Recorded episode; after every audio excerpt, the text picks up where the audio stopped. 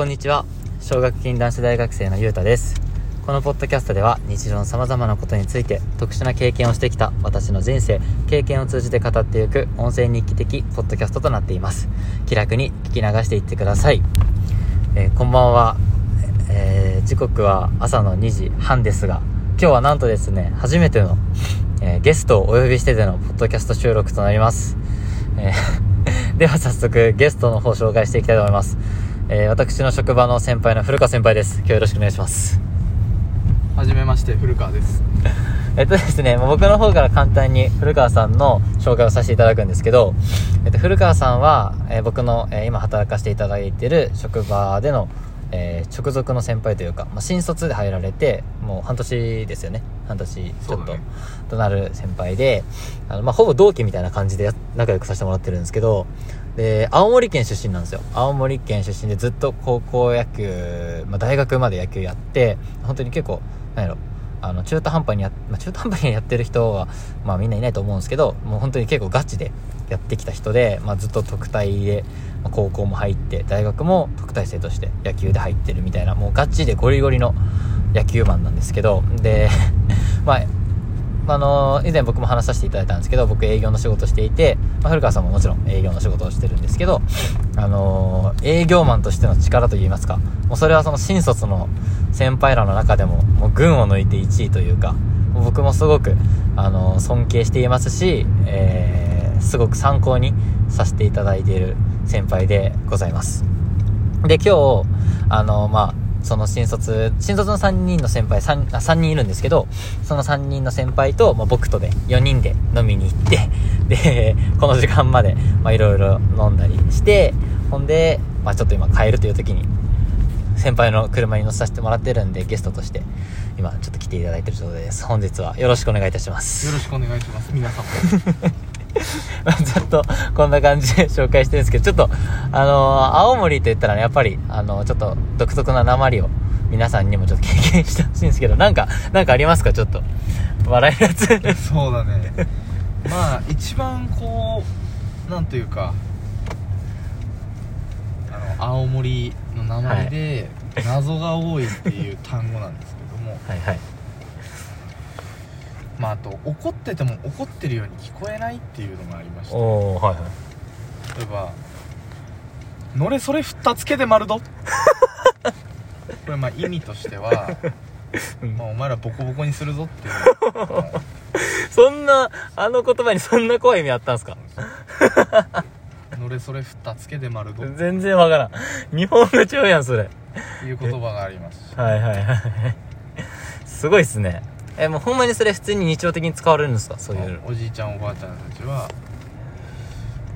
え「はかめぐだのれそれふたつけで丸ど」って怒る時に言いますね もうそれ、こっちの人からそんな怒られても全然理解できひんから怖くないっすね。まあな雰囲気でわかんのかな？もうマジで結構、どぎつく言う感じですか「のれそれふたつけで丸ど」って言ってもうまあ皆さんも理解できないと思うんん。ですけどそうやな。ふた、ふたつけてもあるのみたいな。なんか全然本当によくわかんない感じですけど。すごいっすね、やっぱり。方言って面白いっすよね。そうだね方言逆に言うと栃木栃木県内だとあまりないイメージうですよん。でも、ぼちぼちあるんですよ。あの、雷のことを雷様って呼んだり、後ろ、後ろのこと後ろってもうほんまにそのまま後ろのことを裏って言ったり。うんなんかそういうぼちぼちはあるんですよただまあやっぱどっちでもちょっと標準語的なもうニュアンス感じニュアンスになっちゃってるんで全然っすね確かに。まあでもなんか同じ国内日本語なのにもう全然違うじゃないですかさっきのやつとか。まあそうだね。やっぱ面白いです。なその鉛っていうレベルじゃないですよねそれって。言葉が違うじゃないですかだって。まあ僕からしたら皆さんがこう関東なまりみたいな。ああーはいはいはいはいはい。なんとかなんですけどとうかーんなるほどね。そうそうそう。どういう感じですか印象は？こっちの関東あそうなんかこうお高く止まってる感じや あやっぱ気取ってる感じになるんですね。やっぱそうっすね。なんか僕も去年高知行った時にそのやっぱ普通の標準語でまあ喋っててやっぱなんかかっこつけてねみたいな気取ってみたいな感じ言われたんで余計それがちょっとその向こうの鉛にその早く順応する要素になった気がしますね。普普通にそういった言われるのがやっぱちょっと嫌でなるほど。まあまあまあそんな感じで青森出身の、まあ、古川先輩をお招きして、まあ、今日話したいことなんですけどその僕まあ4月からこの会社に入らせていただいてで最初アシスタントって形で入社したじゃないですか。そうだね。ほんでまあ、えっと、7月の頭からうん。もうがっちり営業としてやらさせていただいてでまあいろいろもうその約4ヶ月間営業マンとしてやらさせてもらったんですけどもうめちゃくちゃいろんな学びがあってもうぜひこの営業っていう経験を、まあ、皆さんに伝えたいなっていうのがあって。でなんでまあ僕一人ではちょっと伝えきれないなと思って、まあ、ぜひ先輩とも話したいなと思ってちょっと今回撮らさせてもらってるんですけど先輩がなんでまずその審査大学卒業されて営業に入ったのかっていう話をちょっと聞きたいなと思ってうん。なんで営業もやろうと思ったんですか？まあそうだね。まあ仕事をするっていう意味ではい。なんかこうただこなすっていうよりかは、はいはいはい。まあ例えば例に挙げてしまうと、まあ、公務員とか立派なお仕事ですけども、うん。ただこう与えられたものをこなすっていうよりかははい。今まで僕の生き方としてやっぱ結果を求めてっていうのがやっぱり合ってたのかな性に。逆に言うとそこまで家庭とかは気にせずに結果を出してしまえばみたいなどうにかなるだろうっていう生き方をしてたので。うんなるほど言うとか性にが性に合ってたのかなってところ。ああまあ自分にすごく、まあ、適正なんじゃないかっていうところで選んだって感じですか？もちろん働いてみてはい。魅力的な部分もたくさんあったし、うんうん逆に適正ではなかったかもしれないっていう部分もうん。ちょこちょことあるんですけども。うんそれってどういうとこですかね？まあ例えばあのーまあ営業って物を売るのがまあ基本になるので、そうですね。まあ、物を売るっていうところでも、はいまあお客様のためにっていう部分うんうんっていうまあこういい人にならなきゃいけない部分と、うん。うんやっぱ会社にも貢献しなければいけないので、まあ、そこのバランスを取るのが僕はちょっと苦手かな。やああなるほっぱちょっとお客様のためというか。どうんうん。これはまあ会社にとっては、まあ、自分のためで格好つけたいからっうんうん。ていうまあ見解になってしまいがちなので、はいはいはいはいまあ、そこの線引きというかうお客様が欲しくなるものだったり求めてるものを提供する上でもちろん会社のためにも動かなきゃいけない、そこは一つ線を引かなければいけないところとして僕はまだお客様の、ね、欲しいものをっていうとただただただただ、まあ、自分がいいかいい格好をしたいがために、うん。なんかこう値引きをしたりだとか、はいはいはいはい。まあそこで逆にお客様のためになってないかもしれない。逆に自分の格好ばっかつけてしまうちょっと見栄を張ってしまうってとこが意外と僕は向いてない部分の一つなのかなって思っちゃうんですけど。ああなるほど。そこに関してはね栃木雄太は、まあ自分の意見に真っ当ですし。いやいやいやまあ僕もでもそれすごい悩んでた頃があって最初の方とか特に。やっぱりその僕ってめちゃくちゃこうお客様にこう寄り添ってやりたい。よりよりより寄り添ってやりたいっていうその上からやりたいじゃなくその自分の気持ちとしてあの寄り添うような接客をしたいっていう意味でのやりたいなんですけどという感じで僕やりたいずっとやりたいと思ってやってたんですけどただその寄り添うこととまああのーなんやろ、まあ、お客様の要望全て答えることっていうのは違うんだなっていうのをだんだん気づいてきてあのまあお客様はもちろんその来ていただいたってところで一つあのーすごく大切な部分であるんですけどただどうしてもお客様は神様ではないので僕たちにもできるとこできないとこありますしやっぱり商売をしている以上あのまあ、僕らが普段生活している時もねやっぱり例えば物を買うにしろ原価というものがあってそこにまあ利益が加えられて僕らいつも商品買ってるわけじゃないですか。でそのなんなりそれが高いなとか特に考えずに買ってるじゃないですか。ただいざね僕らが売ってる商品これが営業として売る商品に対してはそれなんか高いんじゃないのとかそういった印象になりがちではあるんですけどいやでもそれ普通に日常生活で考えたら当たり前のことじゃないですか。らそこをいかにまあお客様がどう満足させるかっていったところであのうまく自分の中でこう落とし込めるようになってきたっていうのは本当つい最近の話なんでそれまではなんかお客様を騙してるんじゃないかとかこのプラスでつけてる利益に対してすごく後ろめたさを感じてたんですよね。でもやっぱそうじゃないなって最近はちょっと気づけてきて、まあ、やっと自分の中でもその気持ちの整理というかできるようになってきたところあったのででもそこってすごく、まあ、誰もが営業やっていったらぶち当たるところだなとはやっぱ今の古川さんの話を聞いても思いましたね。やっぱみんなみんな一緒なんやなと思って。うん。でやっぱ営業ってすごくまあ僕やってみてそういう自由のある仕事だなと思ったんですよ。だっていざ商談入ったら自分とお客様自分のやりたいようにできるじゃないですか。一応なんでしょう。まあ会社として、まあ、利益をまあ、最終的に契約っていったゴールがあるんですけど、契約に至るまでの過程は特に縛りないじゃないですか。そうだね。いかに自分で工夫してお客このお客様にどういい商品を提供してでお客様に満足してもらえるかとその組み立ては自由じゃないですか。それすごく魅力的だなと思って。枠にはまってないというかもうある意味一個人事業主というかもう一つの社長みたいなその商品を販売してる社長として振る舞えるじゃないですか僕それがすごい面白いなと思ったんですよ。でそういった点古川さんもすごくなんかうまいなと思ってて古川さんの商談まあそのまま商談に一緒に入ったことはないですけどよく近くで聞いていてもうなんか古川さんすごい自信満々に話されるからいじってるわけじゃないですよ。もうなんかそれがすごくんあの見ていてああなんかもう自分で組み立ててやってるんだなって感じてて。そういうのって意識されてるんですか？まあ、そうだね。自信というか、まあ、逆に例えば高いなって言われた時だったり、うん。これどうなのってお客さんが言った時にこう焦ってしまえばはいはいはい。例えばこう「いやこれはこれはこれは」っていう感じでうーん。バタバタしてしまったらあ本当にじゃあこれダメな部分だったんだってこうやっぱ間接的にもやっぱそう受け取ってしまいますしはいはいはい。逆にねサービスを受ける上で、まあ、金額っていうのはもちろんタダでお仕事してるわけじゃないですから、うん。もちろん低いもの安いものを欲しいっていう皆様ね、思うかもしれないですけど基本的によく考えてみればね安いものというのは安いものの価値っていうのは本当うん。に金額が安いってことしか価値がないですし、そうですね。逆に高いものの欠点としてははい。金額が高いものっていうことしか欠点がないですから、うんうんうん。裏を返せば、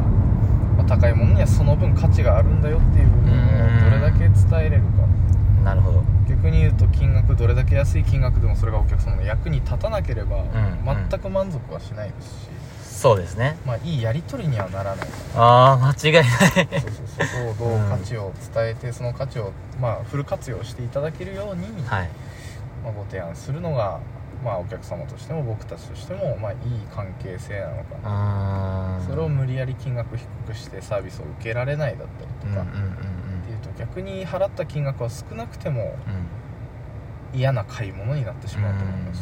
し確かに。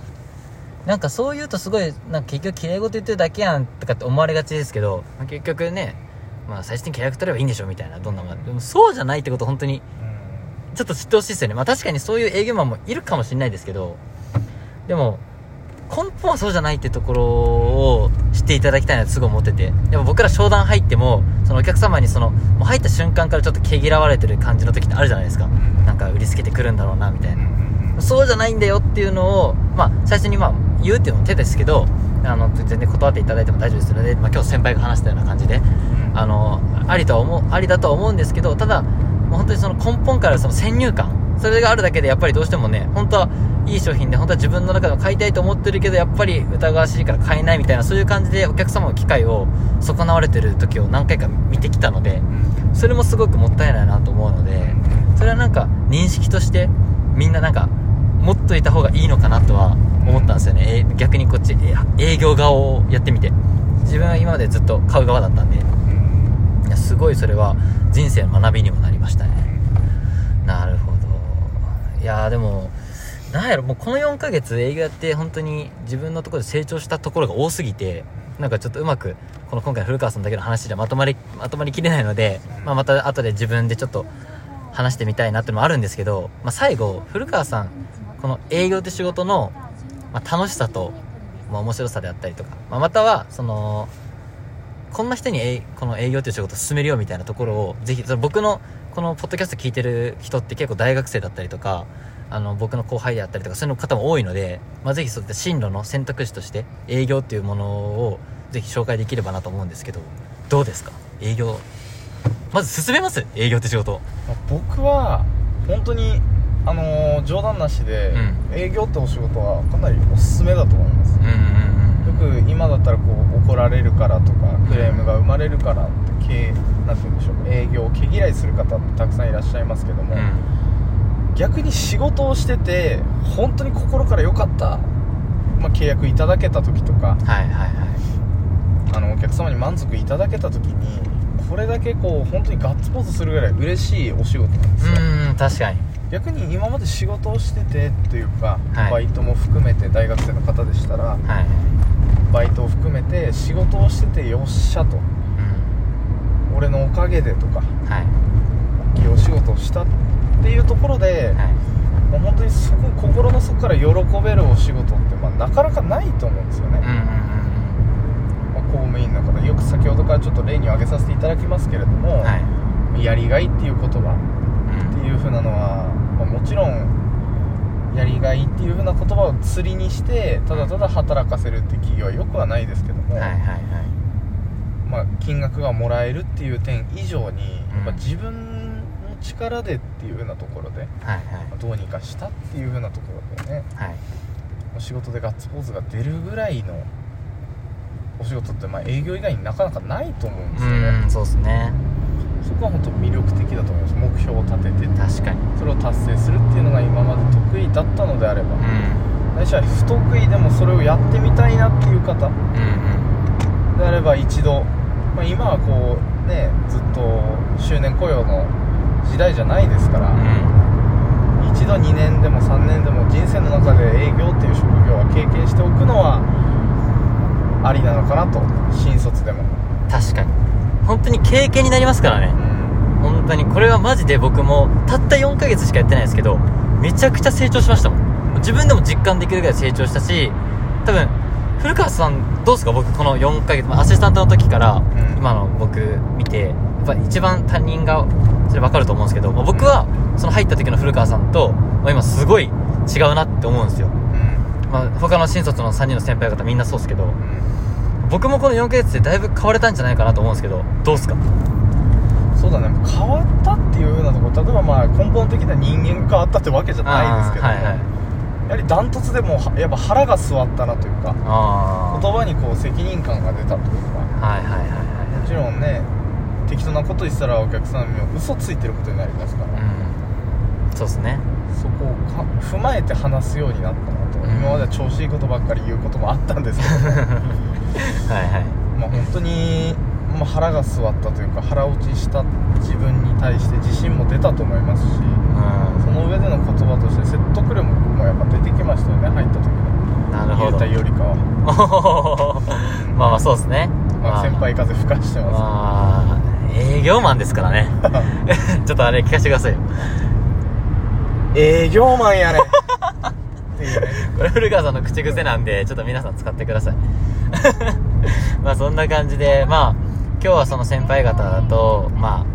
あ飲みというか食事行ってまあでもね、まあ、先輩ちょっと運転あるんで先輩は飲んでないんですけど、まあ、僕ともう一人の先輩は飲んで、まあ、すごい楽しい回でしたね。そうだでね実は僕がですね、まあ、もう今月10月いっぱいでこの営業の仕事をちょっと退職することになったので、まあ、会社をですね仕事というか会社を退職することになったので、まあ、またちょっとここから先、まあ、大学大学生営業マンとしてちょっとやってたんですけどまた変わった 大学生〇〇マンにまたなるのでちょっとその第2弾の休学中の栃木優太の第2弾も皆さん楽しみにしていただけたらと思います。ではまあもう時間も2時47分。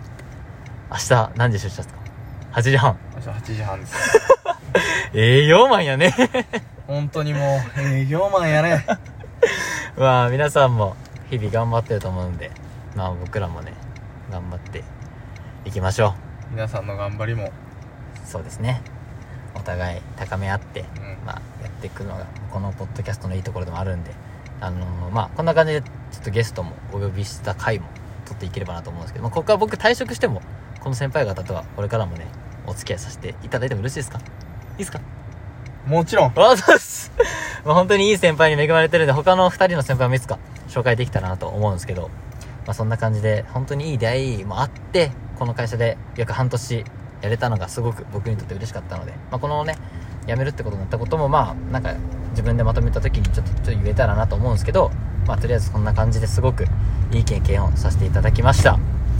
ではまあ遅いんでこんなところで終わりにしますか。それでは皆さんいい夜を。おやすみなさい。ではまた